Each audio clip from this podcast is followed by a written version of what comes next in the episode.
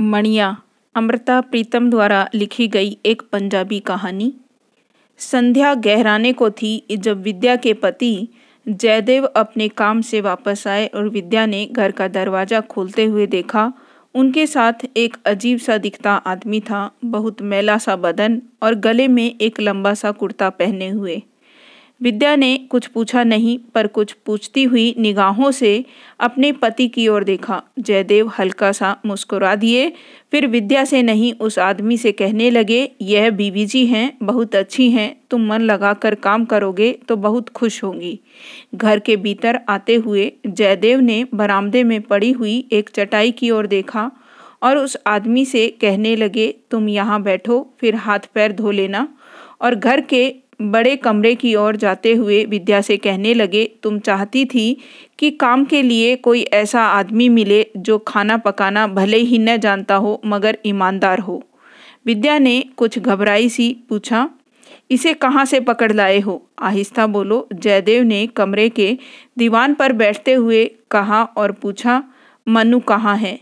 खेलने गया है, अभी आता होगा, लेकिन यह आदमी विद्या कह रही थी जब जयदेव कहने लगे, मनु से एक बात कहनी है, यह बहुत सीधा आदमी है, लेकिन डरा हुआ है, खासकर बच्चों से डरा हुआ है।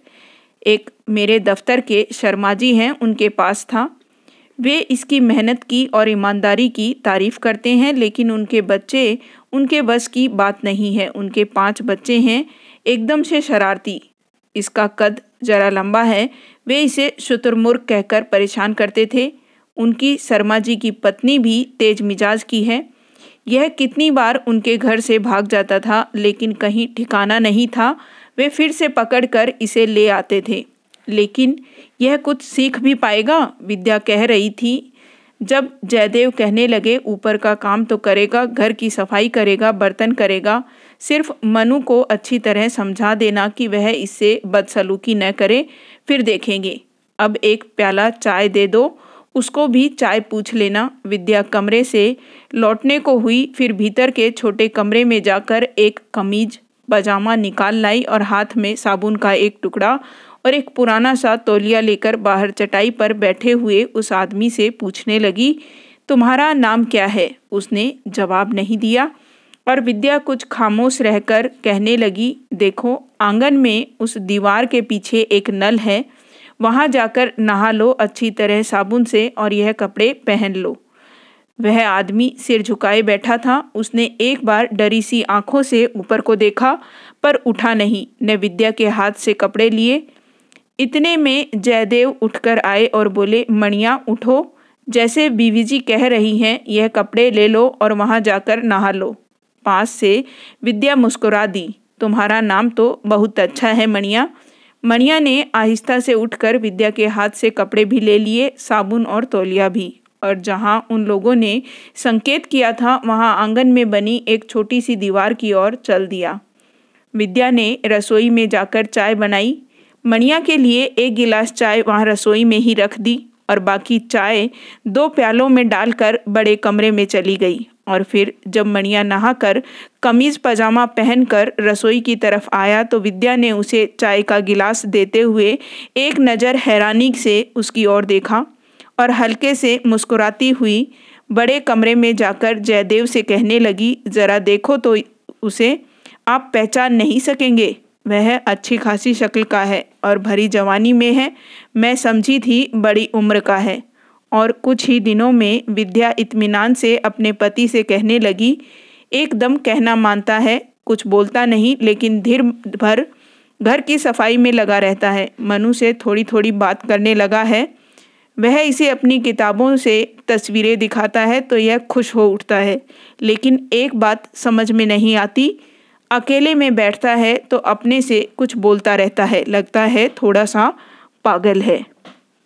घर की दीवार से सटा हुआ एक नीम का पेड़ था। वह मणिया जब भी खाली होता, उस पेड़ के नीचे बैठा रहता। उस वक्त अगर कोई पास से गुजरे तो देख सकता था कि वह अकेला बैठा, आहिस्ता आहिस्ता कुछ इस तरह बोलता था जैसे किसी से बात कर रहा हो, और वह भी कुछ गुस्से में। विद्या को उसका यह रहस्य पकड़ में नहीं आया, और एक दिन पेड़ के मोटे से तने की ओट में होकर विद्या ने सुना वह मणिया एक दुख और गुस्से में जाने किससे कह रहा था। सब काम खुद करती है, साग सब्ज़ी कैसे पकाना है, मुझे कुछ नहीं सिखाती, आटा भी नहीं मस, मलने देती। विद्या से रहा नहीं गया, वह ज़ोर से हंस दी और पेड़ की ओट से बाहर आकर कहने लगी, मणिया तुम खाना पकाना सीखोगे? आओ मेरे साथ। तूने मुझसे क्यों नहीं कहा? यह मेरी शिकायत किससे कर रहा था? मणिया शर्मिंदा था। नीम से झड़ती हुई पत्तियाँ बुहारने लगा। मनिया अब साग सब्ज़ी भी काटने पकाने लगा था और बाज़ार से खरीद कर भी लाने लगा था। एक दिन बाज़ार से भिंडी लानी थी। मनिया बाज़ार गया तो करीब एक घंटा लौटा नहीं। आया तो उसके हाथ के थैले में बहुत छोटी छोटी और ताज़ी भिंडियाँ थीं, लेकिन उसका सांस ऐसे फूल रहा था जैसे कहीं से भागता हुआ आया हो। आते ही कहने लगा, देखो जी, कितनी अच्छी भिंडी लाया हूँ। पास वाले बाज़ार से नहीं, उस दूसरे बड़े बाज़ार से लाया हूँ। विद्या ने भिंडी को धोकर छलनी में डाल दिया, पानी सुखाने के लिए और कहने लगी, भिंडी तो बढ़िया है, क्या इस बाज़ार में नहीं थी? मणिया कहने लगा, इस बाज़ार में, जहाँ आप लोग सब्ज़ी लेते हैं, वह आदमी बहुत खराब है, उसके पास पकी हुई और बासी भिंडी थी। वह कहता था, मैं वहीं से ले जाऊँ और साथ मुझे जहर भी दे देता था। जहर विद्या चौंक गई और मणिया की ओर ऐसे देखने लगी, जैसे वह आज बिल्कुल पगला गया हो। पूछा, वह तुम्हें जहर क्यों देने लगा? मणिया जल्दी से बोल उठा, इसलिए कि मैं उसकी सड़ी हुई भिंडी खरीद लूँ। कहता था, मैं जो सब्ज़ी देता हूँ, तुम चुपचाप ले लिया करो। मैं रोज के तुम्हें बीस पैसे दूँगा। इस तरह के पैसे जहर होते हैं। विद्या मणिया की ओर देखती रह गई। फिर हल्के से मुस्कुरा कर पूछने लगी, यह तुम्हें किसने बताया था कि इस तरह के पैसे जहर होते हैं? मनिया आज बहुत खुश था, बताने लगा, माँ ने कहा था। जब मैं छोटा था, किसी ने मुझे किसी दूसरे के बाग से आम तोड़कर लाने को कहा था और मैं तोड़ लाया था। उस आदमी ने मुझे पचास पैसे दिए थे और जब मैंने माँ को दिए तो कहने लगी, यह जहर तू नहीं खाएगा। जाओ उस आदमी के पैसे उसी को दे के आओ। और फिर से, किसी के कहने पर तू चोरी नहीं करेगा। और विद्या चुपचाप उसकी ओर देखती रह गई थी। उस दिन उसने मनिया से पूछा, अब तुम्हारी माँ कहाँ है? तुम उसे गाँव में छोड़कर शहर में क्यों आए हो? मणिया माँ के नाम से बहुत देर तक चुप रहा। फिर कहने लगा, माँ नहीं है, मर गई। मेरा गाँव में कोई नहीं है। दिन गुजरते गए और विद्या को लगने लगा, जैसे मणिया को अब इस घर से मोह हो गया है, खासकर मनु से, जो उसे पास बिठाकर कई बार कहानियाँ सुनाता है। और एक दिन जब मनु ने किसी बात की जिद में आकर रोटी नहीं खाई थी तो विद्या ने देखा कि मणिया ने भी रोटी नहीं खाई थी।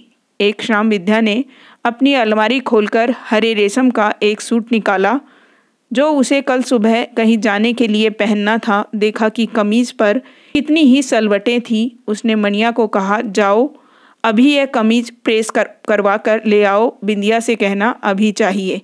मणिया गया, पर उल्टे पाँव लौट आया और कमीज पलंग पर रख दी। विद्या ने पूछा, क्या हुआ? बिंदिया ने कमीज प्रेस नहीं की? वह नहीं करती। मणिया ने इतना सा कहा और रसोई में जाकर बर्तन मलने लगा। विद्या ने फिर आवाज़ दी, मणिया, क्या हुआ? वह क्यों नहीं करती? जाओ उसे बुला कर लाओ। मणिया उसी तरह बर्तन मलता रहा, गया नहीं। तो विद्या ने फिर से कहा, जवाब में मणिया कहने लगा, साहब आते ही होंगे। अभी मुझे आटा मलना है, अभी दाल भी पकी नहीं है और अभी चावल बिनने हैं और मनु साहब ने कुछ मीठा पकाने को कहा था। अभी विद्या हैरान थी कि आज मणिया को क्या हो गया। उसने आज तक किसी काम में आनाकानी नहीं की थी। और विद्या ने कुछ ऊँची आवाज़ में कहा, मैं देख लेती हूँ रसोई में। तुम जाओ, बिंदिया को अभी बुला कर लाओ। मणिया बर्तन वहीं छोड़कर गया, लेकिन उल्टे पाँव लौट आया, कहने लगा, वह नहीं आती। और फिर चुपचाप बर्तन मलने लगा। विद्या की पकड़ में कुछ नहीं आ रहा था। वह सोच रही थी, जाने क्या हुआ? बिंदिया ऐसी तो नहीं थी। इतने में दरवाजे की ओर से बिंदिया की पायल सुनाई दी और वह हंसती हंसती आकर कहने लगी, आप मुझे दीजिए, मैं अभी प्रेस किए लाती हूँ। पर हुआ क्या है? विद्या ने पूछा तो बिंदिया हंसने लगी, मणिया से पूछो। वह तो कुछ बताता नहीं, विद्या ने कहा और भीतर जाकर कमीज ले आई। उसने फिर मणिया की ओर देखा और पूछा, बोलो मणिया, क्या बात हुई थी? तू तो कहता था, वह प्रेस नहीं करती और देखो वह खुद लेने आई है। मनिया ने न इधर को देखा, न कोई जवाब दिया। बिंदिया हंसती रही और फिर कहने लगी, बात कुछ नहीं थी। यह जब भी आपके कपड़े लेकर आता था, मैं इसे मज़ाक में कहती थी, देखो इतने कपड़े पड़े हैं, पहले यह प्रेस करूँगी और फिर तुम्हारे कपड़े। अगर अभी करवाने हैं तो नाच कर दिखाओ। और वह हंसता भी था और नाचता भी था। और मैं सारा काम छोड़कर उसके कपड़े प्रेस करने लगती थी। आज पता नहीं क्या हुआ। मैंने इसे नाचने को कहा तो यह वहाँ से भाग आया। मैंने मज़ाक में कहा था, अब मैं कमीज प्रेस नहीं करूँगी। विद्या चुपचाप सुनती रही, फिर कहने लगी, और क्या बात हुई थी? बिंदिया हँसते हँसते कहने लगी, और तो कोई बात नहीं हुई। आज तो इसे मेरी माँ ने एक लड्डू भी दिया था खाने को। लेकिन यह लड्डू भी वहाँ छोड़ आया। तुम काहे का लड्डू इसे खिला रही थी? विद्या ने मुस्कुरा कर पूछा तो बिंदिया कुछ संकुचाती सी कहने लगी, मेरी सगाई हुई है, माँ ने इसे वही लड्डू दिया था। बिंदिया यह कहकर चली गई, कमीज प्रेस करके लाई, फिर से जाती बार मणिया को कहती गई, अरे, तू आज किस बात से रूठ गया? पर मणिया ने उसकी ओर नहीं देखा। खामोश दूसरी ओर देखता रहा। रात हुई, सबने खाना खाया। मनु ने रोज की तरह मणिया को बुलाकर कुछ तस्वीरें दिखाई, पर मणिया सबकी और कुछ इस तरह देखता रहा जैसे कहीं बहुत दूर खड़ा हो और दूर से किसी को पहचान न पा रहा हो। सुबह की चाय मणिया ही सबको कमरे में देता था। सूरज निकलने से पहले, लेकिन जब सूरज की किरण खिड़की में से विद्या की चारपाई तक आ गई, तब भी कहीं मणिया की आवाज़ नहीं आ रही थी। विद्या जल्दी से उठी, रसोई घर में गई, पर मणिया वहाँ नहीं था। जयदेव भी उठे, देखा कुछ परेशान हुए, पर विद्या ने कहा, आप घबराइए नहीं, मैं बाहर नीम के पेड़ तले देखती हूँ, वह ज़रूर वहीं होगा। और जिस तरह एक बार आगे विद्या ने होले से जाकर पेड़ के तने की ओट में होकर मणिया को देखा और सुना था, वहाँ गई तो मणिया सचमुच वहीं था। अपने में खोया सा कहीं अपने से बाहर बहुत दूर और कांपते से, होठों से बोले जा रहा था, जाओ तुम भी जाओ, तुम भी अलसी हो, तुम वही हो, अलसी जाओ जाओ। विद्या ने मणिया के करीब जाकर उसके कंधे पर हाथ रख दिया और आहिस्ता से कुछ इस तरह बोली, जैसे नीम के पेड़ से नीम की पत्तियाँ झड़ रही हो। अलसी कौन थी, वह कहाँ चली गई? मणिया की आँखें कुछ इतनी दूर इतनी दूर देख रही थी कि पास कौन खड़ा था, उसे पता नहीं चल रहा था। पर एक आवाज़ थी जो फिर फिर से उसके कानों से टकराती रहती थी। कौन थी अलसी? मनिया अपने में खोया सा बोलने लगा। वह मेरे साथ खेलती थी, हम दोनों जंगल में खेलते थे, कहती थी, नदी के पार जाओ और उस पार की बेरी के बेर तोड़ कर लाओ, मैं नदी में तैर जाता था और दूसरे किनारे पर से बेर लाता था। वह कहाँ चली गई? विद्या की आवाज़ हवा के झोंके की तरह उसके कानों में पड़ी तो वह कहने लगा, अलसी का ब्याह हो गया, वह चली गई। विद्या ने मणिया के कंधे को झकझोरा कहा, चलो उठो। मणिया ने एक बार विद्या की ओर देखा, पर कहा कुछ नहीं। उसी तरह फिर खला में देखने लगा। विद्या ने फिर एक बार पूछा, अलसी ने जाते समय तुम्हें कुछ नहीं कहा था? मनिया ने अपने बदन पर झड़ती नीम की पत्तियों को मुट्ठी में भरता हुआ कहने लगा, आई थी ब्याह के लड्डू देने के लिए। और मणिया मुट्ठी खोलकर नीम की पत्तियों को ज़मीन पर बिखेरता कहने लगा, मुझे लड्डू खिलाती है। विद्या ने उसके सिर पर से नीम की पत्तियाँ झाड़ते हुए कुछ ज़ोर से कहा, अब उठो, चलो, चाय बनाओ। मणिया एक फरमाबरदार की तरह उठ खड़ा हुआ और घर में आकर चाय बनाने लगा। वह छुट्टी का दिन था, विद्या को और जयदेव को आज कहीं जाना था, इसलिए चाय पीकर मनु को घर में छोड़कर चले गए। दोपहर ढलने लगी थी। जब वे दोनों वापस आए तो घर में मनु था, पर मणिया नहीं था। मनु ने बताया, उसे खिलाया था, फिर कहीं चला गया और अभी तक आया नहीं है। जयदेव उसकी तलाश में घर से निकलने लगे तो विद्या ने कहा वह आपको नहीं मिलेगा। वह आज दूसरी बार अपना गाँव छोड़कर चला गया है। जयदेव ने विद्या की ओर देखा, पूछा, पर क्यों? विद्या कुछ देर खामोश रही, फिर कहने लगी, अब एक और अलसी का ब्याह होने वाला है।